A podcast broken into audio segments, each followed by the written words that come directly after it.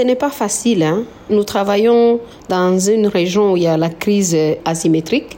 Nous avons des groupes de tout genre, des groupes armés. Nous avons également euh, euh, l'État islamique. Mais néanmoins, l'aménagement a un mandat d'appuyer la restauration de l'autorité de l'État, de protéger les civils et nous essayons de le faire, nous essayons d'appuyer toute l'autorité de l'État se trouve aujourd'hui dans la ville de Manaka. Toutes les autorités qui nous viennent des régions se retrouvent dans la ville de Manaka et nous travaillons très très bien avec eux. Nous essayons de faire euh, ce que nous pouvons pour les aider et, travailler en coordination sur toutes euh, leurs demandes.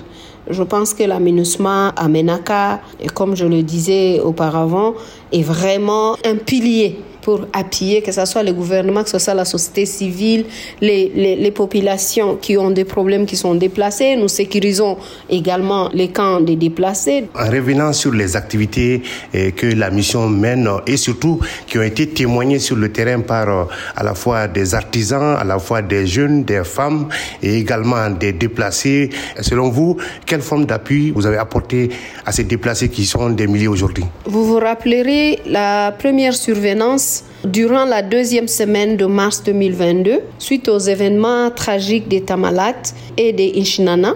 À l'époque, nous avons été prises de cours par l'arrivée massive des déplacés sur Menaka, installés dans des conditions d'abri assez précaires. L'aménagement a offert des tentes d'habitation communautaire pour permettre à 396 ménages arrivés dans l'urgence de s'installer dignement. Il y a également euh, la seconde vague de déplacés qui est intervenue récemment et c'est des déplacés qui viennent de Tadrian, d'Inekar, en avril dernier. Cette fois, les déplacés s'étaient mis sur un, un site un peu éloigné de la ville, à côté de nous. Les problèmes majeurs qui s'étaient posés et en urgence, c'était leur accès à l'eau. À l'époque, je me rappellerai, je venais juste d'arriver et nous avons eu la visite du représentant spécial du secteur général des Nations Unies, le chef de l'aménagement, la première des choses, la première question qu'il avait posée aux femmes, qu'est-ce que nous pouvons faire pour vous? Et vous vous imaginez, dans un soleil de plus de 45, les femmes ont dit, nous avons besoin d'eau. L'aménagement a pourvu de l'eau jusqu'à ce que les humanitaires viennent.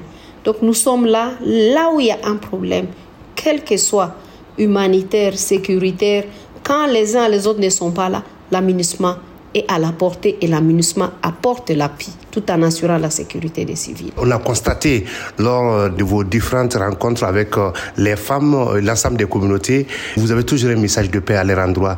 Rappelez-nous ce message de paix, vous les encouragez vers la paix. Quels sont ces messages auxquels vous lancez même si euh, vous vous rappelez parfois que euh, vous êtes issu d'un pays et qui a connu des crises, mais malgré ces crises, le pays s'en est sorti grâce à la confiance et à l'union euh, des communautés. La paix, c'est nous-mêmes qui la construisons. Comme on dit toujours que l'aménagement, les missions de maintien de la paix, la grande majorité du personnel de la mission, surtout les personnels africains, viennent des pays qui ont connu des problèmes.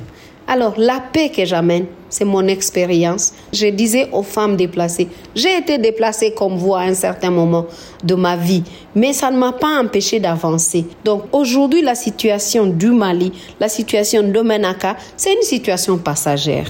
C'est pas une situation qui va rester toute la vie. Mais pour y arriver, nous devons nous souder tous.